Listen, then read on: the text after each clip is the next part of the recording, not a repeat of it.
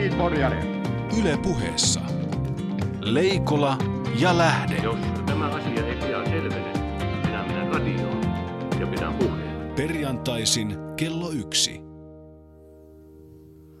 Oikein hyvää iltapäivää. Tämä on Leikola ja Lähde-ohjelma. Tämä on sitä ja eh, Heidi Laaksonen, joka meitä täällä yleensä luotsaa, luotsaa tällä hetkellä lapsikatrasta jossain siellä Suomessa, matkalla jossain Suomessa tai maailmalla. Terve Heidi, me yritämme käyttäytyä tuota, Kerrankin, kun Niin. Aion tänään kysyä äh, muun muassa sitä, että keiden kanssa valtio-opin opiskelijat harrastavat seksiä, mutta ennen sitä viikon uutisaiheisiin. Markus Jemen. Niin, kyllä kai tämä Jemen on nyt tässä vaiheessa viikkoa, viikkoa ykkönen 140 päivää, täsmälleen sama määrä päiviä kuin mitä Hololla, Hololla aikoinaan. Ja jos tässä nyt joku on hämmentynyt, niin se on varmaankin media. Tota, eikä vähiten siksi, että ulkoministeriö kehuu mediaa. Tota, Ja Erkki Tuomioja kehuu mediaa. niin, ja itse, itsekin... Joo, on aikoihin medioitu. Tiet- Tietysti ihan ensiksi kuuluu aina sanoa että hienoa, että saatiin rauhallisesti ja kaikki ehjin nahoin pelastettua ja muuta, mutta sitten tuota, heti seuraavassa sivulauseessa voimme tehdä niin kuin kaikki muutkin ja sanoa mutta. Niin, äh, nythän on selvinnyt siis se, että, että kyseessä oli militaaritaustan omaava kaapattu.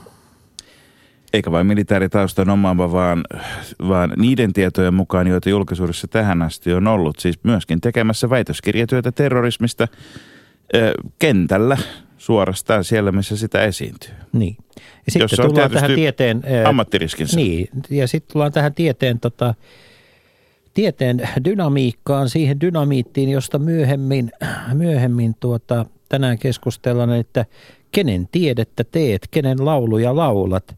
Ää, jauhot pussissa ovat varmasti olleet puhtaat, mutta kuka ne on maksanut? Eli kun tehdään tiedettä terrorismista, niin onko se akateemista vai onko se tilaustiedettä? No kai sillä tiedolla käyttöä on kaikille, tota, mutta myöskin tietysti tässä maailmassa, joka on verkottunut maailma, niin varmastikin terroristeille itselleen kysymys kuuluu, että kuka tietää, mitä tietää missäkin ensin. Terveisiä paitsi Heidi Laksoselle myös CIAlle, joka kuuntelee tätä ohjelmaa.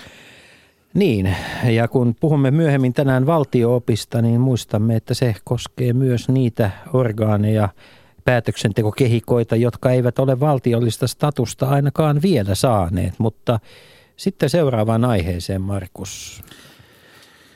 Pysytelläänpäs siellä lähi kun kerran sinne, sinne päästiin. Tätä, tässä on jäänyt kaiken näköisen romppeen ja roinen jalkoihin yksi aika merkittävä tapahtuma, joka on, joka on se, että Yhdysvaltain ja Venäjän korkeat edustajat ovat tavanneet Syyrian tiimoilta ja ja, ja tuota, nyt minust, minulla on semmoinen tuntuma, hunch englanniksi ja, ja tota, tämmöinen ikään kuin lähes znanje venäjäksi, että, että tota, tässä Syyria-asiassa alkaa tapahtua. Nyt on se, tämä lähti liikkeelle siitä, että alettiin miettiä, että olisiko siellä kemiallisia aseita tai kaasua. Ei vielä löytynyt syy. No sitten tapaa nämä, jotka eivät ole löytäneet toisistaan yksimielisyyttä ja aletaan hakea tapaa luultavasti aseista kapinallisia ensimmäiseksi. Mutta se, mikä mua ihmetyttää, että Obama, joka on saanut siis nimenomaan kansainvälispoliittisista ansioista Nobelin rauhanpalkinnon, jo viidentenä vuonna alkaa harjoittaa ulkopolitiikkaa.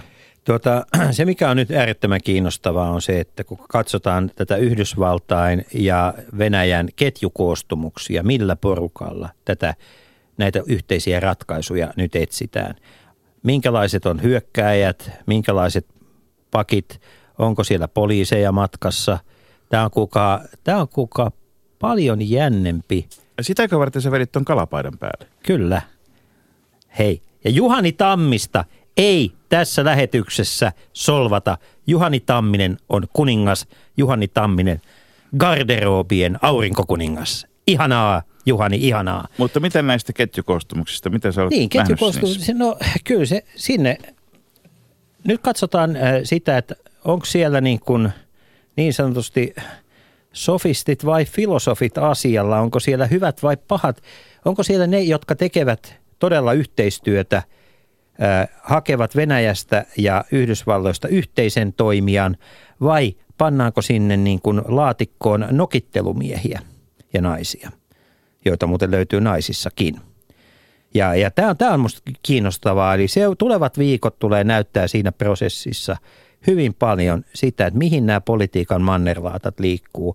Syyriasta voi tulla avain uuteen yhteistyöhön. Se on äärettömän kiinnostavaa. Kauanko menee siihen, kun tunnustetaan, että Syyrian kapinallisia aseistetaan? Todennäköisesti ihan heitä aseistetaan jo tälläkin hetkellä.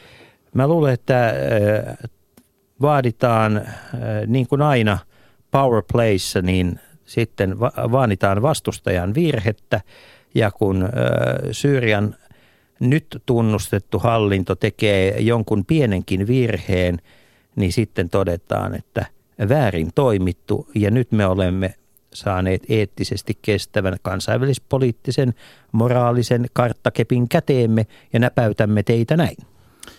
Eli Bashar al-Assadille on ikään kuin sinne jäähuaition jo erotuomarin käsi pystyssä.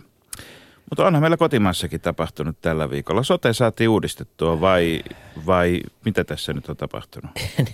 niin, mä luulen, että se on asia, jota nyt äh, pohditaan monella puolella, koska siis tähän astihan asiat on ollut ihan levällään ja sitten on sanottu, että ne on ihan levällään. Ja nyt asiat on ihan tähän levällään. Niin. Nyt asiat on ihan levällään ja sanotaan, että nyt ne on paketissa. Aha. Tällainen olo minulle tulee. Mutta tota, kun katsoo näitä reaktioita tähän ratkaisuun, jossa siis on päätetty se, että maahan tulee 20-30 sosiaali- ja terveyspiiriä, kuten on päätetty monesti mm. ennenkin niin. siis, mutta nyt se on päätetty oikein poliittisesti. Mm. Mikä on muuten mielenkiintoista, että yhteiskunnassa tehdään poliittisia päätöksiä poliitikkojen toimesta. Herra Jumala. Ja sitten tuota, mutta sitten täytyy tehdä vielä nämä lait ja sitä vartenhan tämä nyt ei olekaan ihan selvä. Mm selvä homma. Voisiko, voisiko tämä lainsäädäntö ja politiikka, pitäisikö ne saada jotenkin erotettua toisistaan? Niitä pitäisikö ne joskus yhdistää toisiinsa?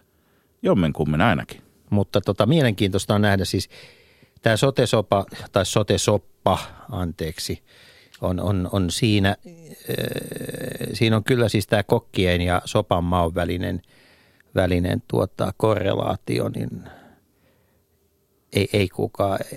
Kauha, kauhoja siellä keitossa löytyy, mutta ei siellä enää makua ole jäljellä. Niin ja yleensähän sopan kanssa käy niin, että mitä pitempään sitä pitää liedellä, niin se paremmin se muhii ja paremmaksi maku tulee. Mutta mä en ole ihan varma, onko tässä näistä. Paitsi se, mikä tässä unohtuu, on se, että ne paljon paljon isommat ongelmat kuin se, että onko 20, 10 vai 50 tahoa on se, että meillä on osarahoituksesta Kelassa, osarahoituksesta on potilailla mm osarahoitukset on kunnilla, jotka saavat ison määrän valtionapua Joo. siihen. Ja, ja tota, tämä on Euroopassa aivan ainutlaatuisen sekava järjestelmä. Se on rahoitushimmeli, joka palaa.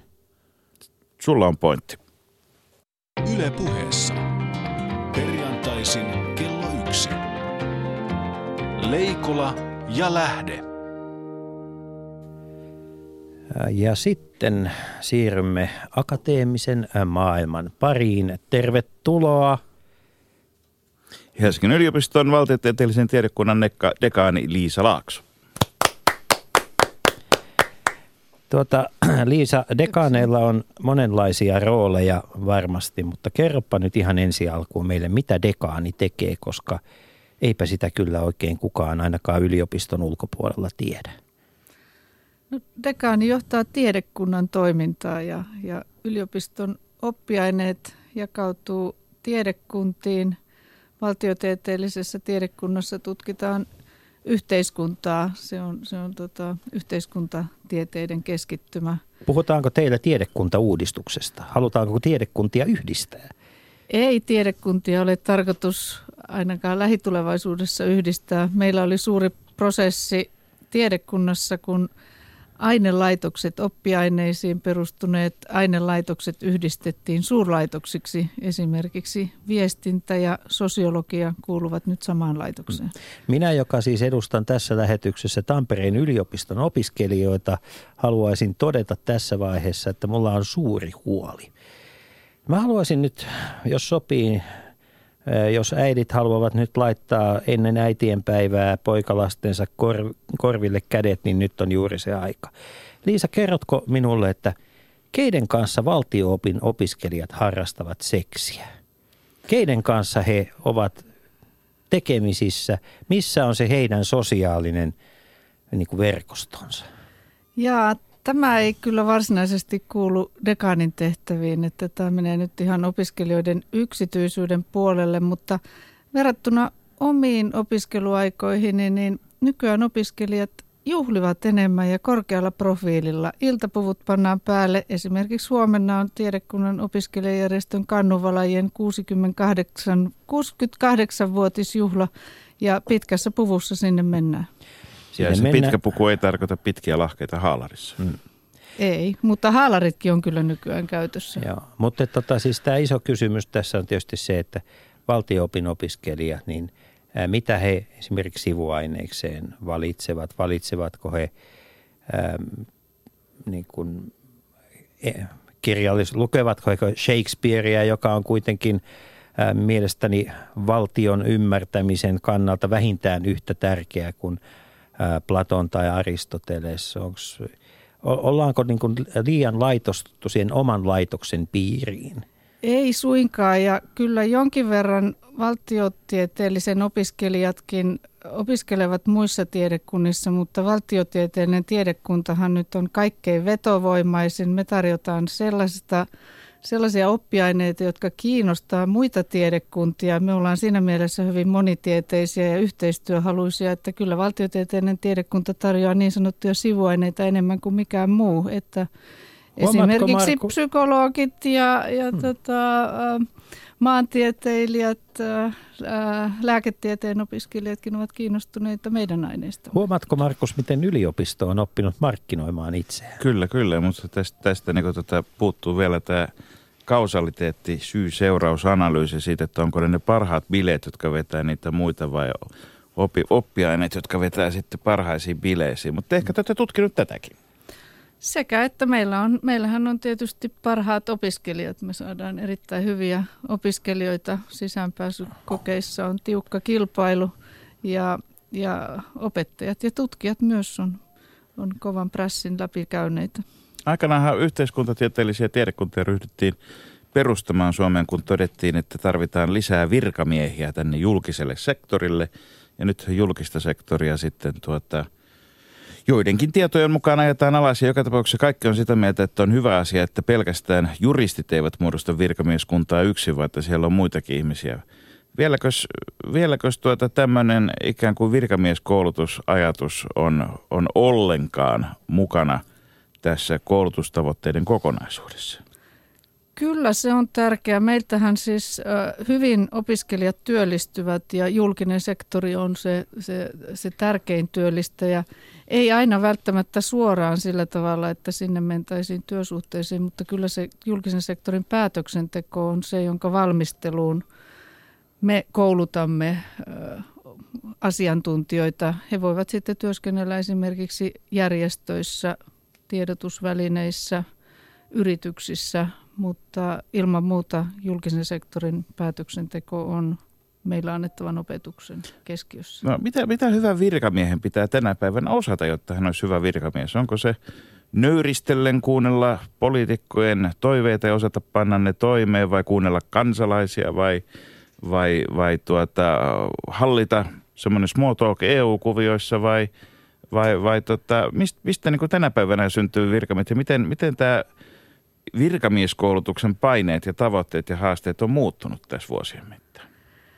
No ehkä jos aikaisempaan vertaa, niin tämmöiset poikkihallinnolliset haasteet on tulleet isommiksi. Että jos nyt esimerkiksi, kun itse olen opiskellut kansainvälistä politiikkaa, niin jos nyt ajatellaan ulkoasiainhallintoa, niin ei kysymys suinkaan ole vain Suomen ulkosuhteiden hoitamisesta, vaan, vaan, äh, vaan kansainvälisissä yhteyksissä keskustellaan ympäristöpolitiikasta, terveyspolitiikasta, ruuasta ja niin edelleen. Ja silloin täytyy olla, olla valmiuksia etsiä sitä tietoa ja hoitaa näitä asioita yhdessä ministeriöiden kesken esimerkiksi tai sitten kuntatasolla eri, eri sektoreista vastaavien henkilöiden kesken. Että tämmöinen tämmöiset poikkihallinnollisuuden haasteet on, on suuria ja sitten myöskin kansainvälistyminen.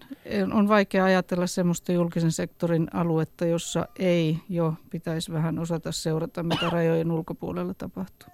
No tuota Liisan, äh, teillä siellä valtio-oppilaitoksella, niin nämä asiat, mistä nyt Ei puhutte. meillä ole valtiopilaitosta Anteeksi, valtiotieteellisessä Valtiotiete, anteeksi.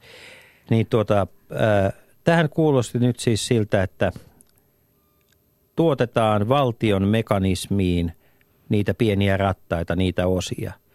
Mikä, kuinka paljon valtio, valtiota haastetaan, valtion olemusta haastetaan, kuinka paljon äh, suomalainen äh, tiede tänä päivänä tuottaa sellaista ei vain poikkitieteellistä, vaan myös poikkiteloin asettuvaa ajattelua.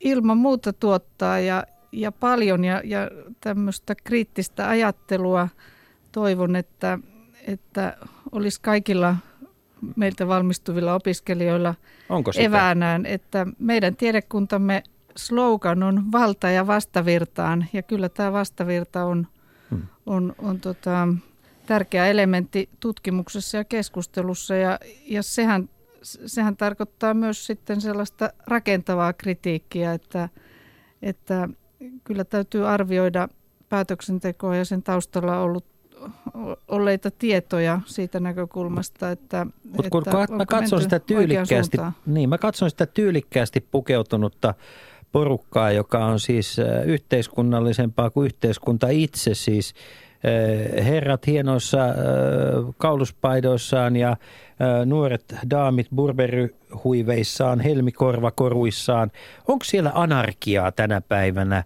Onko siellä sellaista niin kuin, Siis puhuit, puhuitko sä nyt Valtsikan No mä opiskelijoista puhun, vai nyt, mä puhun lähinnä nyt niin kuin johtamiskorkeakoulusta Tampereella, jossa No siis... Tampereella voi olla tuon Niin, tyyppistä, tää- mutta, ei meillä kyllä. Meillä mä, tiedän, on, mä tiedän, että teillä on myös niitä, jotka haisevat elämälle. Se on, se on, se on ihanaa porukkaa, mutta Ei, ei, eikö, niin kuin, eikö se ole vähän niin kuin kuullut sillä lailla, että ihan kokonaan kliinisesti niin. tästä elämästä vapaaksi on vaikeaa opiskella. Mä muodostan, vaikka monet pyrkii siihen. Niin, mutta et, tota, niin, onko, se, onko se tavallaan niin kuin yhteiskunnan paine yliopistoa kohtaan muuttunut vuosikymmenten saatossa? Onko se, onko kun sanoit, että teiltä työllistytään hyvin, mm, niin onko se arvo sinällään ja vai pitäisikö valtio, niin kuin tämä valtion kehittämisen, valtion haastamisen, voidaanko tämmöisiä asioita mitata?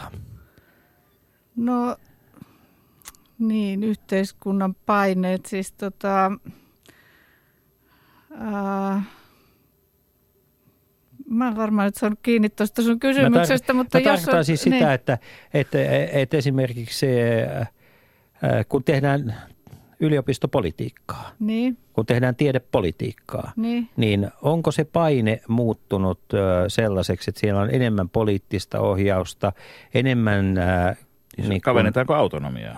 Niin ja enemmän niin kuin markkinataloudellisia tavoitteita yliopistoille. Joo, siis tämä markkinataloudellinen uusliberalistinen ajattelu on tullut sisään yliopistolle, että kaikkea pitää mitata ja äh, äh, pitää olla niin kuin indikaattoreita tuloksista. Sovitaan siitä, että kuinka paljon äh, meiltä tulee tutkintoja vuodessa ja kuinka paljon tieteellisiä artikkeleita, minkä verran saadaan ulkoista rahoitusta.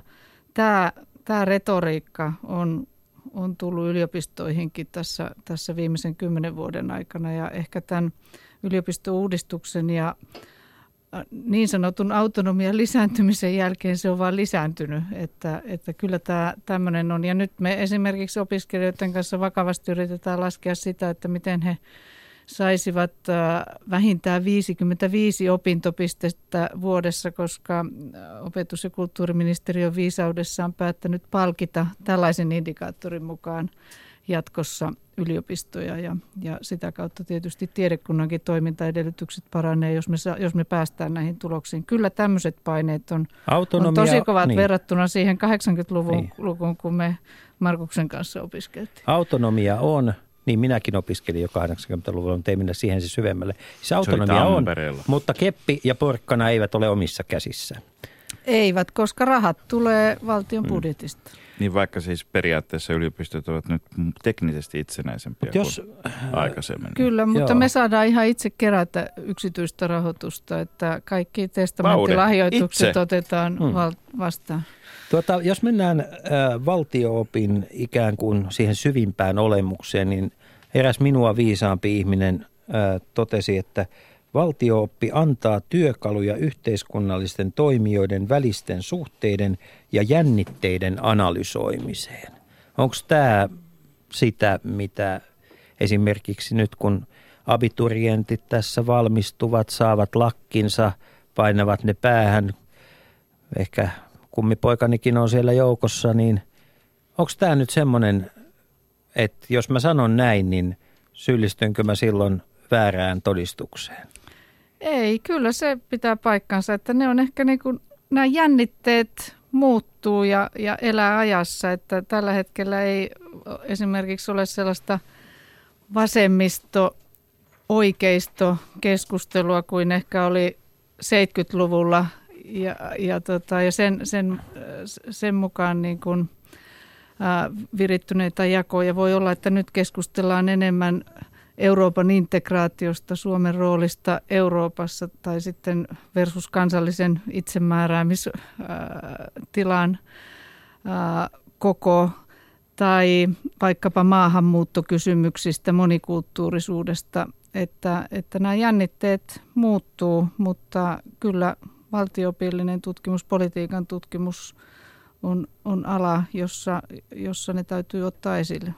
Nyt kun eri puolueet on perustanut tämmöisiä ajatushautomoita ja, ja, ja tota, niin kuin tiedetään, niin, niin tota, hallitus rahoittaa tutkimushankkeita yhteiskunnan kehittämiseksi ja muuten, niin, niin mikä se nyt on sitten tämmöisen yliopistollisen tutkimuksen asema tämän kaiken, kaiken keskellä? Tota, onko se jotenkin puhtaampaa ja kauniimpaa tutkimusta sitten kuin muualla? Vai onko se sitä ihan samaa, että jotain tehdään yhdessä paikassa ja toiset toista toisessa? Ei se puhtaampaa ja kauniimpaa välttämättä ole, mutta se on pitkäjänteisempää ja riippumattomampaa, että, että kyllä akateeminen autonomia, siis tutkimuksen vapaus on, on se ehkä kaikkein tärkein asia, jota yliopistoissa suojellaan. Että, että tämän tyyppiset ajatushautomot tai konsulttifirmat tekee tilaustutkimusta sitten siitä, mistä pyydetään. Ja totta kai yliopistossakin tutkimus juoksee jonkin verran rahoituksen perässä, että jos rahoitetaan joitakin – suuria haasteita, kuten esimerkiksi akatemian, akatemian rahoituksessa tehdään, niin sitten niihin pyritään tutkimuksella vastaamaan. Mutta hyvin paljon on erittäin kovasti kilpailtua tutkimusrahoitusta, jota ei temaattisesti määritellä. Tutkijat saavat itse päättää sen tutkimusaiheen. Mutta eikö toisaalta tällä hetkellä yhteiskunnassa ole tämmöisen niin kuin yhteiskunnallisen tutkimustiedon tarve isompi kuin ehkä koskaan aikaisemmin? Maailma on hirvittävän monimutkainen. Tämä sote-uudistushan on hyvä – esimerkki. Tai sitten se, että pitäisikö, pitäisikö niin tuota talouden ruuvia kiristää vai pitäisikö löysätä. Siis kansa, media, poliitikot, kaikki janoavat tietoa, tietoa, lisää tietoa. Kyllä tutkimuksen tarve on suuri. En osaa arvioida aikaisempaan tilanteeseen. Se on varmaan aina ollut suuri. Tiedon määrä on valtava, mutta tämän korkeatasoisen tutkimuksen lisäksi kyllä tarvitaan myös tilaa keskustelulle tästä tutkimuksesta ja tarvitaan virkamiehiä, jotka osaa lukea sitä tutkimusta ja pohtia, mitä ne tutkimustiedon hyödyt on poliittisessa päätöksenteossa. Ja to- toki sitä toivoisi myös poliitikoilta ja jossain määrin myös medialta. No, Helsingin yliopiston valtiotieteellisen tiedekunnan dekaani Liisa Laakso, miten yhteiskuntatieteellisen tutkimuksen aitiopaikalla olijana, miten, miten itse katsot tätä, tätä tuota poliittista päätöksentekoa, jossa tuntuu, että, että tota, kukaan ei tiedä, käytetäänkö tätä tutkimustietoa hyväksi. Miltä se näyttää? No, ehkä osittain on kyse tästä tämmöisestä pintakuohunnasta joidenkin yksittäisten kysymysten ympärillä. Kyllä mun käsitys on se, että, että isommissa linjoissa meidän virkamieskoneisto – on asiantuntevaa ja käyttää hyväkseen sitä, sitä tota, tutkimustietoa tai tutkimukseen perustuvaa tietoa, jota on saatavilla. Ja esimerkiksi meidän tiedekunnastamme, kun, kun mä katson vuosittain, mitä meidän lehtorit ja professorit tekee, niin hyvin suuri osa istuu erilaisissa asiantuntijaelimissä ja, ja on mukana vaikuttamassa päätöksentekoon. Mutta silloin kun kaikki menee hyvin, niin ei se kauheasti näy ulospäin. Et silloin kun tulee niin. joku tämmöinen sote, sotku, niin, mm. tota, niin, niin, niin se sitten nousee esille. Eikö siinä etäisyys katoa siis, kun kuitenkin pitäisi, jos ajatellaan, että pitäisi samanaikaisesti haastaa niitä rakenteita, joissa sitten itse ollaan mukana. Onko tämä semmoinen, niin tämä on minusta niin suomalainen tapa, että ollaan mukana niin kuin sekä yhte, niin kuin yliopistopuolella että sitten yhteiskunnan rakenteissa, niin miten sitten ylläpidetään sellaista ilmapiiriä yliopistossa, jossa kuitenkin ollaan valmiita haastamaan, kritisoimaan, arvioimaan. Miten sitä työtä tehdään? Ei se etäisyys katoa silloin, jos ollaan esimerkiksi mukana jossakin komiteoissa tai, tai muissa asiantuntijaelimissä, jos ei synny riippuvuutta näistä päätöksentekijöistä. Että yliopiston autonomian ää, yksi, yksi, tota, ää, tai yksi syy tai yksi tärkeä asia, minkä takia yliopistojen täytyy olla autonomisia, on se, että, että meidän tutkijat ja opettajat voivat osallistua rehellisesti sitten tähän, tähän yhteiskunnalliseen keskusteluun, että, että kyllähän he voivat istua siellä komiteoissa ja arvostella hyvinkin kriittisesti päätöksentekoa ja linjauksia tai olla, olla siellä ajattelijoita. Voi olla, että he, he ovat sitten myös samanmielisiä ministereiden kanssa, mutta, mutta siihen on sitten heillä, heillä pitäisi olla oman asiantuntemuksensa perustuvat syyt. Eli sellaisia ongelmia kuin esimerkiksi lääketieteen tutkimuksen kanssa, lääketehtaiden ja, ja tie, tieteen välisistä riippuvuussuhteista, niin sellaisia ei kuitenkaan suomalaisessa – niin kuin valtiotieteen puolella ole sellaista keskustelua ei ainakaan missään näkynyt. No ei yhteiskuntatieteet sillä tavalla saa, saa näiltä tahoilta rahoitusta. Toki on joitakin yksityisen puolen rahoittajia, esimerkiksi Helsingin Sanomien säätiö rahoittaa aika paljon viestinnän tutkimusta, mutta en ole havainnut, että sielläkään olisi mitään epäterveitä riippuvuuksia syntynyt, että aika vapaasti tutkijat voivat voivat työtään harjoittaa. Yle puheessa. Perjantaisin kello yksi. Leikola ja lähde. Valtiotieteet on valtavan laaja, siis laaja tuota aihepiiri, mutta mä haluaisin viedä keskustelumme, ja vienkin keskustelun nyt tämmöiseen niin kuin valtioopin kahteen, kahteen suht tunnettuun herraan – Machiavelliin ja Platoniin. Ja minun väitteeni on se, että suomalaisessa politiikassa tällä hetkellä äh, maalit ovat Machiavellille 6-1. Eli tällainen äh, politiikassa näyttäminen on oleellista.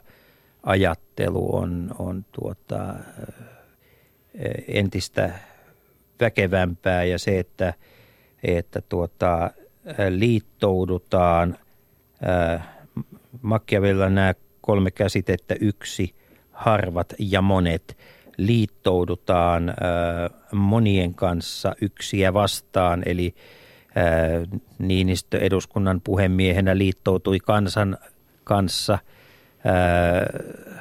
kansan edustajia vastaan ja, ja tuota UKK vuorineuvoksia vastaan ja, ja niin edelleen. Ja perussuomalaiset on musta hyvä esimerkki tästä – miltä, minkälaista, miltä tämä, tämä tuota, katsomovalmentajan, innokkaan katsomovalmentajan arvio suomalaista poliittisesta pelistä kuulostaa?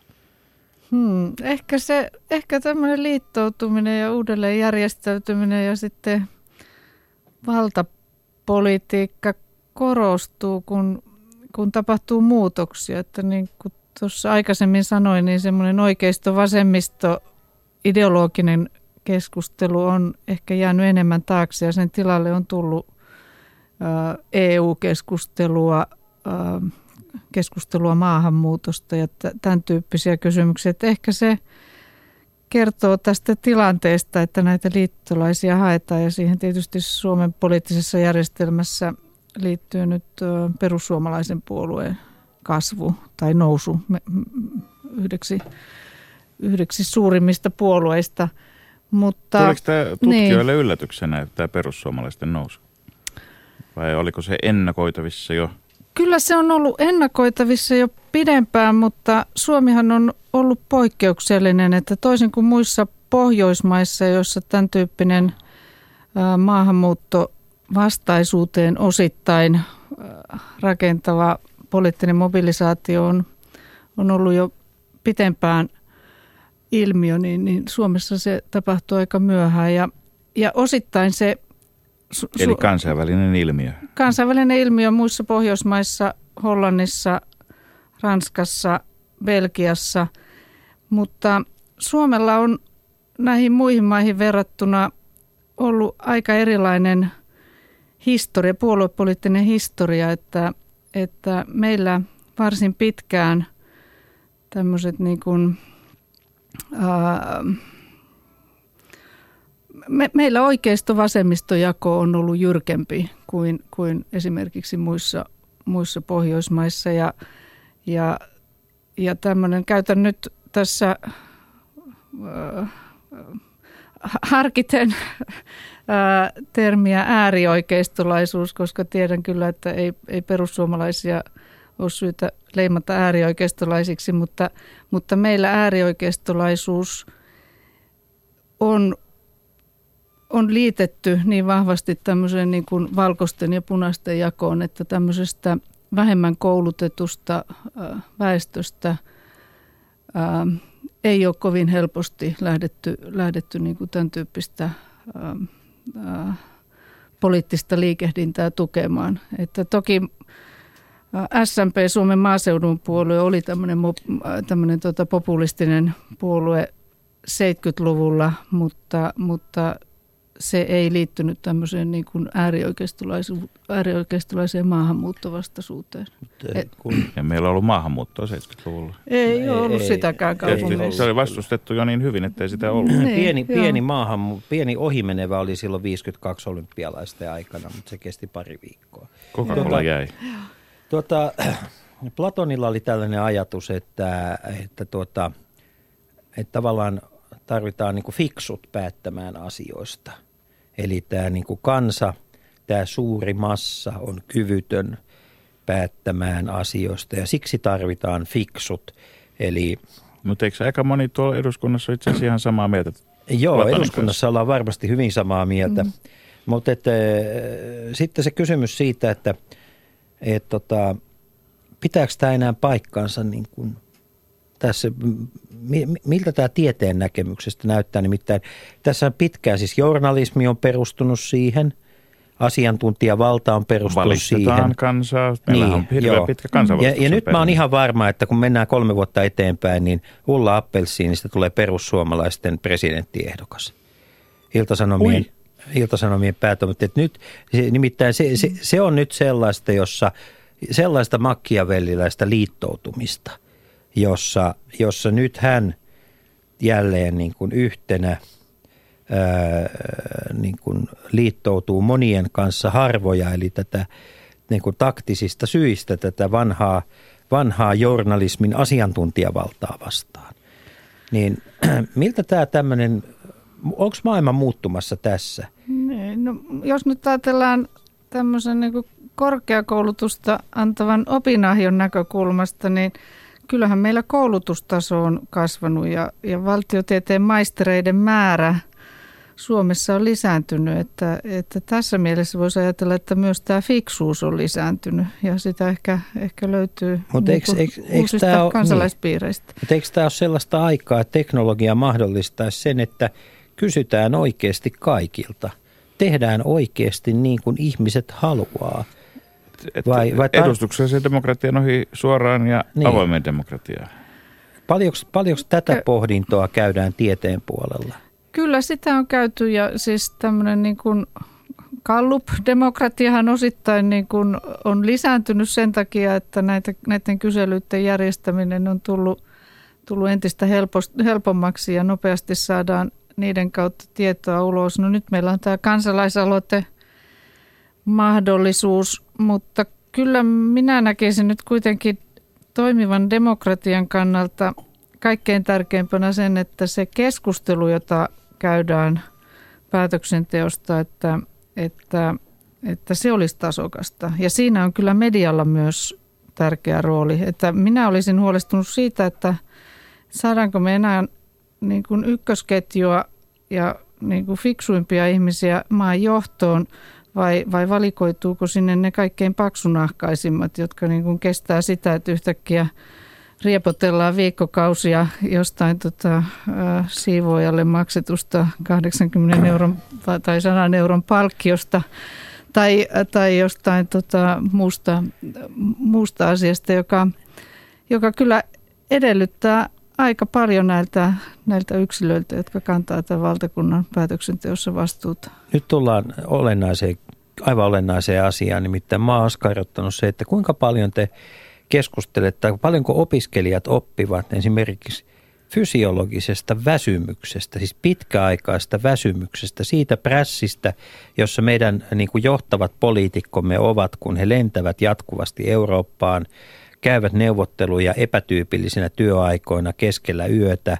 Siis nämä ihmiset nimittäin neljässä tai kahdeksassa vuodessa, niin he vanhenevat, eh, jos katsotaan huippupoliitikkojen sairaskertomuksia sitten vanhemmalla iällä, niin siellä, on, siellä niin kuin painottuu tietyt sellaiset taudit, joita, joita muissa ammateissa ei niinkään hankita. Siis sellaisista työajoista hän työntekijöille, niin huippuravintoloitsijat esimerkiksi Helsingissä voi vain unelmoida. Niin. Hmm.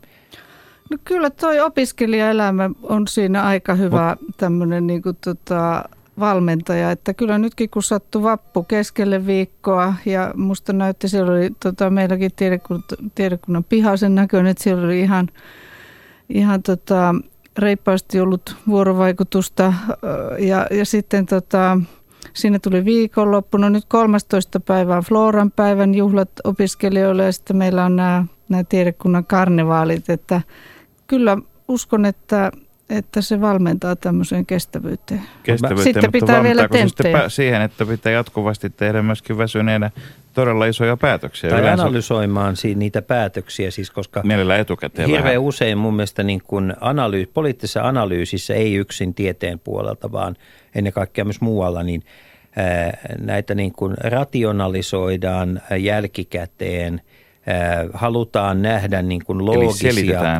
niin, loogisia epäonnistumisia tai onnistumisia, kun kuitenkin siinä myrskyn silmässä kaikki on silkkaa kaaosta ja kaikki on niin kuin silkkaa onnen, onnen kantamoista siitä, että saavuttaako joku tieto jonkun, missä mielentilassa, mm. milloin.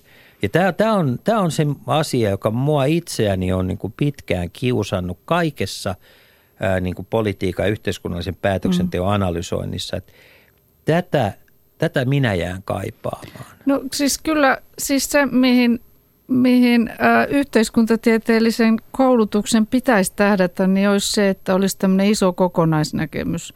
Ja kyllä mä, nyt mun täytyy palata tähän, tähän tota, näihin tutkimusteemoihin, että, että valitettavasti tieteellisessä tutkimuksessakin on niin kova kilpailu – että helposti tapahtuu semmoista eri, eriytymistä, että mennään niin spesiaaleihin aiheisiin ja spesiaaliin tutkimukseen, jota hallitsee vain hyvin pieni joukko kansainvälisesti, jossa voidaan sitten ajatella, että saadaan ehkä hyvät arviot hakemukseen tai päästään julkaisemaan juuri tämän kapean sektorin tieteellisissä lehdissä.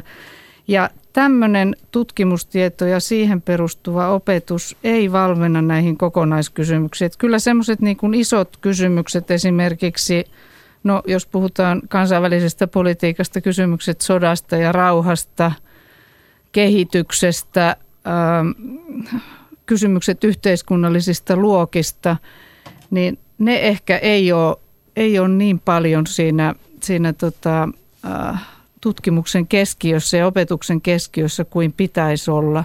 Eli että hyvä, hyvä koulutus ja hyvät poliitikot, heidän pitäisi nähdä tämä kokonaisuus. Ja se, mitä, mikä on vaarallista kehitystä, niin on se, että sitten kun sitä ei enää handlaa eikä näe, niin sitten se ulkoistetaan, että pyydetään apuun joku selvityksen tekijä, joka sitten, sitten tota, laatii semmoiset tota, arvioinnit, joihin sitten kuvitellaan, että voidaan perustaa järkevä järkevät päätökset. Eli jos mä nyt oikein, oikein ymmärsin valtiotieteellisen tiedekunnan dekan Liisa Lakso, niin, niin yliopisto kouluttaa liikaa huippuosaajia ja liian vähän yleisajattelijoita. Sitä Kyllä. huippuosaajan niin kun ajattelu vinouttaako tämä? No se, mä sanoisin, että tämmöinen vaara on olemassa. Et kun, se, kun se kilpailu on niin kova, niin, niin tavallaan on rationaalista keskittyä johonkin hyvin, hyvin tota, marginaaliseen asiaan. Ja joskus nämä tutkimusaiheetkin voi olla melko eksoottisia ja kaukana siitä, siitä tota, poliittisen päätöksenteon. Hyviä erikoislääkäreitä valmistuu, mutta hyvistä ter- ja pätevistä terveyskeskuslääkäreistä on huutava pula. Voi olla, että sama, sama, sama ongelma yhteiskuntatieteiden Kuinka puolella. sitten kansainvälisesti, jos ajatellaan niin kuin, ää, NHL-taulukkoa, ää, suomalaiset tieteentekijät tällä hetkellä, ketkä on meidän kovimpia nimiä ket, ja mi, miten he kansainvälisesti pärjäävät, ää, keistä maailmalla kohistaan, kuka on suomalaisen, kuka, kuka on siis, kuka haastaa Jürgen Habermansin, joka oli siis Jürgen Klinsmanin kaltainen, kaltainen osaaja, Klinsman siis jalkapallon puolelta. Kaikille jalkapallon ystäville tässä mainittakoon, että saatte jonkun tuntuman. Kuka on meidän Sami Hyypiämme, kuka on meidän Jari Litmasemme? Yhteiskuntatieteissä. No meillä on Helsingin yliopiston valtiotieteellisessä tiedekunnassa esimerkiksi filosofian huippuyksikkö, jossa tehdään ihan kansainvälistä kärkitutkimusta monitieteisyyteen liittyen. Sitä, sitä johtaa akatemiaprofessori Uskali Mäki ja, ja tämä Tämä huippukeskittymä kyllä houkuttelee kansainvälisiä tutkijoitakin Suomeen ja, ja se on siinä mielessä tärkeää tutkimusta myös viitaten tähän tähän edelliseen keskusteluun, että siinä yritetään katsoa näitä tieteiden välisiä yhteyksiä ja, ja, ja myös tämmöisiä laajoja, isoja yhteiskunnallisia kysymyksiä, joihin voidaan, voidaan vastata monen tieteenalan näkökulmasta. Väestötiede on yksi, jossa meillä tehdään huippututkimusta. Voisin mainita tässä professori Pekka Martikaisen ja, ja se liittyy myös tämmöiseen isoon yhteiskuntaan yhteiskunnalliseen haasteeseen, nimittäin väestörakenteen muutokseen ja esimerkiksi ikääntymisen mukanaan tuomaan haasteisiin väestön terveyden ja, ja tämän, tyyppisten, tämän tyyppisiin haasteisiin vastaamiseen. Globaalin hallinnan kysymykset ää, on ja, ja tavallaan niin kuin globaalin ää, tai kansainvälisen ää, yhteistyön ää, ää, tulevaisuuden näkymät, miten, miten kansainvälisen talouden äh, ja, ja tota, äh, poliittisten suhteiden, äh, kaupan, tota, sopimuksia ja, ja, ja, tota, ja niin kuin kansainvälistä oikeutta tullaan, tullaan laatimaan tulevaisuudessa. Meillä, meillä tämän alan huippu osaajista voisi mainita professori Heikki Patomäen, sitten kansainvälisen oikeuden osaajia on Martti Koskeniemi oikeustieteellisellä puolella, Jan Klappers Eurooppa-oikeudessa tietysti, Kahlo Tuori. Kyllä näitä, kyllä voisin tässä... No niin, tässä siellä tota, kotikatsomossa niin. pannaan nimet Niin. mieleen ja seurataan, että miten maailman kentillä pärjätään. Mennään vielä tämmöinen toinen näin jääkiekon kisaviikon kunniaksi. Toinen äh, urheiluvertailu äh, jääkiekossa ja monessa muussa lajissa on tämmöinen Hall of Fame, eli, eli tuota sellainen äh, kaikkein kunnioitetuimpien kasvot nostetaan seinälle tai pelipaidat kattoon. Suomalaisen, suomalaisten valtiotieteiden historia, ketkä on ne suuret nimet, ketkä on ne, ää, jo, jo, niin kuin ne historiasta ne suuret nimet, jotka tulevat vielä maailmalla vastaan.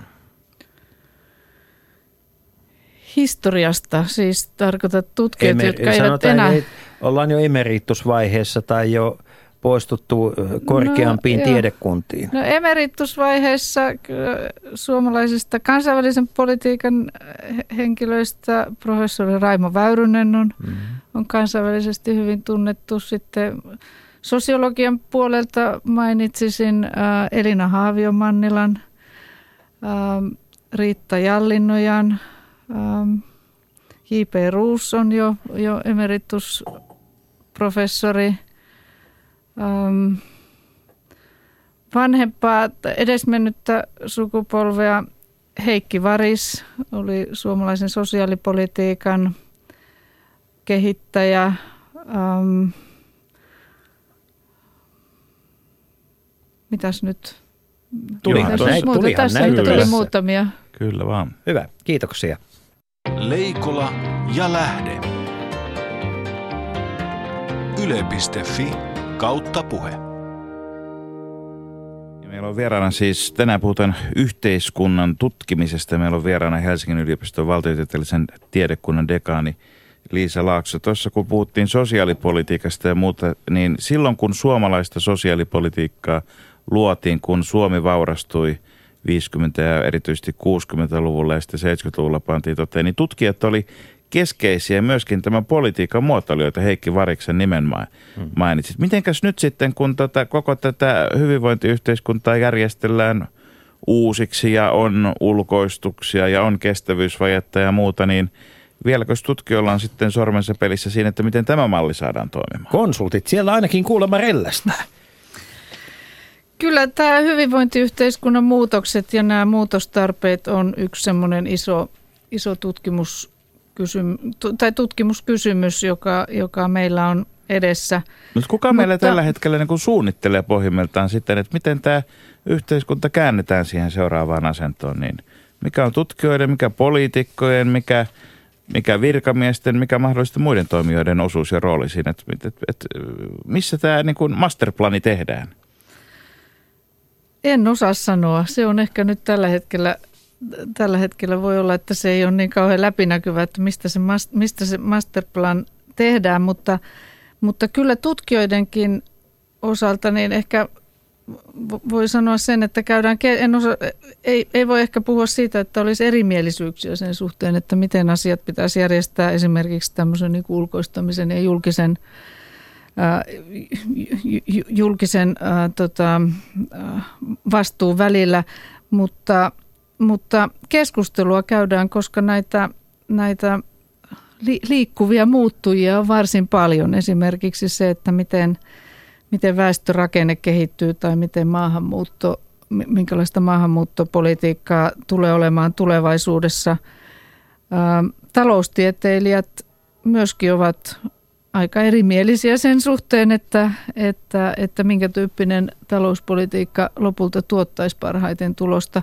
Mutta mä nostaisin ehkä tämän hyvinvointikeskustelunkin osalta esille semmoista uuden tyyppistä keskustelua, jota käydään, käydään esimerkiksi tämmöisen aikapankki-ilmiön ympärillä. Eli, eli on nostettu, nostettu esille vapaaehtoistyö ja vastavuoroinen työ, jota, jota kansalaiset, jota voidaan aktiivisesti järjestää siten, että, että, että kansalaiset voi, voivat pitää huolta toisistaan.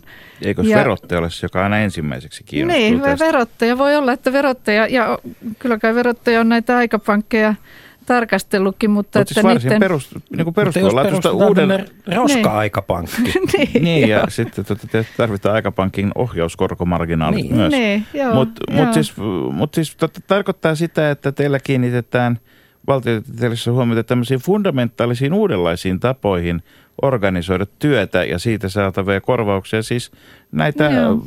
Karl Marxinkin peräänkuuluttamia perusarvoja tuotannon tekijöitä. Kyllä, ja näihinkin esimerkiksi tässä aikapankkikeskustelussa niin malleja on otettu yhdysvaltalaisesta tutkimuksesta ja keskustelusta ja siitä, mitä siellä on kehitty, kehitetty ja myös Isossa Britanniassa, että, että, että kyllä tämmöinen, tämmöinen ää, vapaaehtoistyön järjestäminen sitten taas tukee julkisen sektorin tarjoamia palveluja sillä tavalla, että ne voi onnistua paremmin. Minä palaan taas lempiaiheeseeni seksiin. Minkä takia valtiotiede ei ole niin seksikästä mediassa? Miksi siitä puhutaan mediassa niin paljon, niin, kuin, niin, niin, niin innottomasti? Se on sellainen niin kuin, te olette vähän liian luotettava tieteen alana. Teette niin kuin kauheasti, te, te, teistä ei saa uhkaotsikoita, jotka on isoja otsikoita. Mä huomaan tämän itse, kun mä oon ö, yrittänyt useamman vuoden ajan aina selittää suomalaisille journalisteille, että eh, miksi Tampereella vuosittain kokoontuva poikkitieteellinen Tampere-klubin ko- kokous on, on niin kuin tärkeä. Siellä käy kansainvälisesti mielenkiintoisia ihmisiä, mutta että sitten eh, sinne on paljon helpompi saada Toi on nyt sitä Huip- huippututkijoita maailmalta kuin journalistia ahteria, raahaamaan ahteriaansa Tampereen junaan ja tulemaan sinne Tampere-taloon kuuntelemaan. Niin, onko niin kuin, onks, te liian kiltti tieteen ala? En mä usko, että me liian kiltti tieteen ala, mutta siis kyllähän suomalaisista journalisteista mediassa suuri osa on, on meillä koulutuks, koulutusta on sit- saanut. Kaikki ei ole tehnyt loppututkintoa, Niin, no niillä se voi olla voi- vähän se- kesken ne opinnot vielä, mutta, Niin. mutta, mutta suuri osa kyllä tuntee meidät hyvin samoin virkamiehistä. Suuri osa on saanut semmoista koulutuksensa niin isoa Valtikassa ja peikkoa, poliko- kun oli punainen. Tampereen Niin. tai, tai tota, muuta, niin semmoista ei oikein missään yhteiskuntatieteellisessä tiedekunnassa Suomessa tällä hetkellä. Mitään, mitään semmoista, mistä pitäisi pelätä. Tapahtuuko että teillä sieltä mitään tulee radikaalia? jotakin yhteiskunnallista isompaa muutosliikettä tai Niin. muuten epämääräisiä aineksia. Niin. Äh, Heistä on tullut kauhean yhteiskuntakelpoinen tieteenala. En mä nyt tota allekirjoittaisi, että me, olta, me ollaan liian kilttejä. Tai siis toki varmaan niin kuin yhteiskuntakelpoisia, mutta kyllä se keskustelu on aika kriittistä ja kyllä siellä on ne e- erilaisia mielipiteitä. Että se, on, se voi olla, että nämä, nämä haasteet sitten, joita, joita tulee vastaan ja, ja tarpeet kuulla asiantuntijoita, äh, haastatella näitä päivystäviä dosentteja, niin ne ei ehkä ole sitten niin kauhean ei- seksikäitä. Ne voi, olla ole- aika, ne voi olla aika raskaitakin. että Voi olla että kysymyksiä, Niin. jotka liittyy vaikka lastensuojeluun. Mitä, tai mitäs sitten muuten jotain- tuosta päivittävistä dosenteista tuli Niin. mieleen, niin mitä, mitä median pitäisi oppia yhteiskuntatieteellisestä tutkimuksesta ja sen siitä raportoimisesta, kun välillä tuntuu siltä, että se niin kuin keskimäärin se taso on näiden mielipidetutkimusten prosentin kymmenysten seuraamisia ja se ei välttämättä ole ehkä ihan juuri sitä, mitä niin kuin tieteellisellä ajattelulla olisi tarjottavaa. Media on kuitenkin monessa mielessä edelleenkin näin someaikanakin aika avainasemassa myös kansalaisille välittyvästä käsityksestä siitä, mitä on yhteiskunta. Me voitaisiin varmaan kutsua välillä median edustajiakin tämmöisiin tieteen kertausharjoituksiin. Se on vähän militaristinen termi, mutta meillä, on, termi. meillä on tota, Niin. tota, ää, laitosjohtaja Jussi Pakkasvirta on esittänyt tämmöistä, tämmöistä ajatusta, että pitäisikö meidän meiltä valmistuneita tai meillä opiskelleita yhteiskunnan vaikuttajia silloin tällöin, silloin tällöin kutsua lyhyelle kurssille. Ja ja tota, Hieno ajatus. Se voisi olla niin kuin nelikentät uusiksi. niin. Niin. niin, koska siis semmoinen puolen tunnin haastattelu ei nyt ikinä missään tapauksessa voi olla semmoinen, että päästäisiin johonkin syvällisempiin Niin. niin. kysymyksiin. Tai sitten teidän täytyy palkata pari kohe, kohudosenttia alalle. On meillä niitä. Onko? On. Joo. Mahtavaa. Mahtavaa, koska se... Loistavaa. Kohualan dosentteja lisää. Niin, kohualan dosentteja.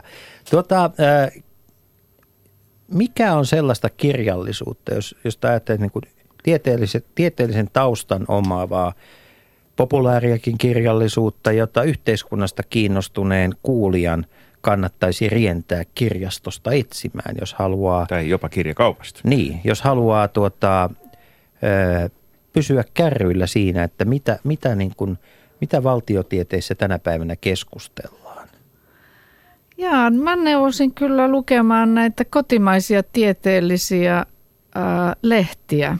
Että esimerkiksi Politiikkalehti, Kosmopolis, Ei Sosiologia. kosmopolitan siis. Kos, ei Kosmopolita, vaan Kosmopolis. Mm. sosiologia, ö, Janus, siis nämä suomalaiset suomen kielellä toimitetut tieteelliset lehdet. Ö, kyllä, jos on saanut, saanut tota maisterin koulutuksen tai yliopistotason koulutusta, niin kyllä niitä sitten pystyy lukemaan. Ja, ja olisi myös, myös ihan suotavaa, että, että meiltä valmistuneet alumnit, niin kuin heitä nykyään kutsutaan, niin Siis entiset oppilaat. ne, entiset opiskelijat liittyisi meidän alumniverkostoon ja liittyisi myös näihin oman alansa tieteellisiin suomalaisiin seuroihin, jolloin he saavat nämä lehdet ja saavat kutsuja tilaisuuksiin. Näitähän tämmöisiä kiinnostavia keskustelutilaisuuksia, esitelmätilaisuuksia ainakin Helsingissä on ihan tajuttomasti. Minä nykyisessä tehtävässäni saan niihin melko paljon kutsuja ja, ja harva on se viikko, ettei niitä olisi kaksi tai kolme kappaletta. Ja yleensä, tai lähes poikkeuksetta, ne ovat yleisölle avoimia. Liisa Laakso, valtiotieteellisen tiedekunnan dekaanina, niin sulla on varmasti hyvin paljon hallintohommia, joihin päivät menee. Mikä on se aihe, jota janoat päästä itse tutkimaan sitten, kun pääset dekaanin hommista eroon? No, olen tehnyt väitöskirjan Zimbabwen vaaleista ja siellä on nyt tapahtumassa muutoksia. Euroopan unioni vastikaan höllensi Zimbabwea kohtaan pitkään voimassa olleita sanktioita ja, ja se on ehkä semmoinen, semmoinen tota, ää, ää, maa ja, ja, ja, ja tota, po- poliittinen tilanne, johon haluaisin perehtyä. Kiitoksia valtiotieteellisen tiedekunnan, siis Helsingin yliopistosta, dekaani Liisa Laakso. Kansalaiset. Niin, Yle puheessa. Leikola ja Lähde. Jos tämä asia ei pian selvene, minä menen radioon ja pidän puheen. Perjantaisin kello yksi. Markus, tuota, minä luin tässä matkalla Lontooseen aivan erinomaisen kirjan. Sen oli kiinnost- kirjoittanut muuan Markus Leikola ja se kertoi matkustamisesta ja se alkaa hienosti. Se alkaa pienen pojan ulkohuusi matkasta ja sitten novellikokoelma vie lukijansa mitä kummallisimmille matkoille ympäri maailmaa. Onneksi olkoon. Se on hieno teos. Sinun kirjallinen lahjakkuutesi murtautuu väkisin ulos pikkuhiljaa. Kiitoksia. Kiitoksia. Aina välillä täytyy puhuakin. Ja, ja tota, ajattelin seuraavaksi puhua kirjasta, joka tuota on tulossa ensi viikolla julki. Minulla on tosiaan se nyt jo kädessä. Se nimi on Mestari Ravorit. Sen on kirjoittanut eräs Jussi Lähde. Miten ihmeessä tuota, sä oot mestariravureista päätynyt kirjoittamaan? No sekin on matkakirja. Se on semmoinen viimeisen 40 vuoden ajalta sellaisia matkoja, joita on saanut tehdä näiden upeiden hevosten ja niiden ihmisten kanssa, jotka he, heidän ympärillään työtä tekevät. Ja se on, se on kirja, joka on ikään kuin avainnippu raviurheilun maailmaan. Mutta siitä me keskustelemme näistä molemmista kirjoista itse asiassa myös ensi viikon perjantaina, perjantai-iltana Tampereella. Kyllä vaan, hotelli Tampere, Tammerissa. Tampere-kortti pelattu jälleen. Jälleen, jälleen on. Sano vielä lyhyesti yhteiskunnasta kiinnostuneille lukijoillemme, mitä yhteiskunnan toiminnasta voi oppia menemällä ravikilpailuihin? Tuota, ainakin sen, että hevos, hyvä hevoskilpailu on aivan niin kuin vaalit. Et ennakolta on tietyt asetelmat, ajatellaan etukäteen, että Juha Sipilä vie asiat johonkin suuntaan, mutta tuota, loppujen lopuksi vasta vaalipäivänä nähdään sitten, kuka menee laukoille ja kuka pärjää. Ja oikein hyvää äitienpäivää kaikille kuulijoille.